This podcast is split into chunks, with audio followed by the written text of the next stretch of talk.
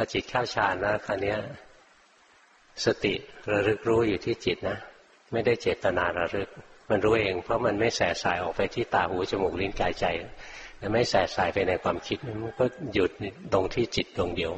สติอย่างลงที่จิต จิตตั้งมั่นอยู่ที่จิตงั้นสมาธิเนี่ยเต็มสมบูรณ์แล้วตั้งมั่นอยู่ที่จิต สติสมบูรณ์แล้วระลึกอยู่ที่จิต ปัญญาสมบูรณ์แล้วเห็นความเป็นจริงทุกสิ่งทุกอย่างที่เคลื่อนไหวอยู่ในจิต ตรงนี้แหละนะจิตจะไหวตัวขึ้นมานะสองสามขณะคือปรุงขึ้นมานะแต่ไม่รู้ว่าคิดอะไร ไม่รู้ว่าปรุงอะไร มีความปรุงแต่งเกิดขึ้น แต่ไม่รู้ว่าปรุงอะไรนะจะเห็นแต่ว่าสิ่งบางสิ่งเกิดขึ้น แล้วสิ่งนั้นดับไป จะเห็นอย่างนี้เองเห็นเองถัดจากนั้นนะจิตจะรู้เลย มันไม่มีสาระนะจิตมันจืดนะมันไม่เอาอีกแล้วแค่แค่เห็นความปรุงภายในจิตผุดขึ้นพอเห็นความปรุงภายในจิตผุดขึ้นสองสามขณะนะ ความเป็นกลางอย่างแท้จริงเลยรู้อย่างเป็นกลางอย่างแท้จริง ไม่ปรุงต่อนะจิตจะวาง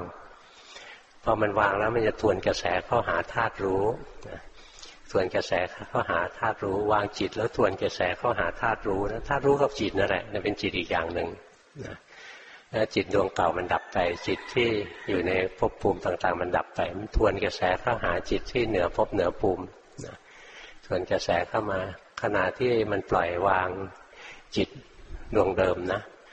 แล้วก็ทวนเข้ามาแต่ยังไม่ถึงธาตุรู้คาบลูกคาบดอกยังเกาะอยู่ในขันก็คือเกาะไม่ได้เกาะขันแล้วนะมันไม่ได้เกาะอยู่ที่จิต แต่ก็ยังเข้ามาไม่ถึงตัวธาตุรู้ ไม่ถึงอมตะธาตุอมตะธรรมไม่ถึงพระนิพพานธาตุรู้ไม่ใช่พระนิพพานนะแต่ธาตุรู้ไปเห็นพระนิพพานต้องแยกให้ออก มันยังทวนเข้ามาไม่ถึงธาตุรู้ ไม่ใช่ปุถุชน ไม่ใช่พระอริยะ ทำไมไม่ใช่ปุถุชน เพราะมันปล่อยขันนะขันสุดท้ายที่มันปล่อยก็คือจิต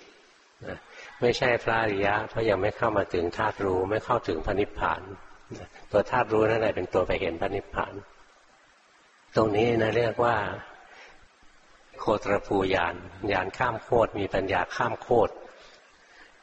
ข้ามโคตรโคตรจากโคตรไหนมาสู่โคตรไหน จากโคตรของปุถุชนมาสู่โคตรของอริยชน เพราะงั้นบรรลุมรรคผลแล้วนะเปลี่ยนโคตรนะนี่ข้ามจากสกุลของปุถุชนนะ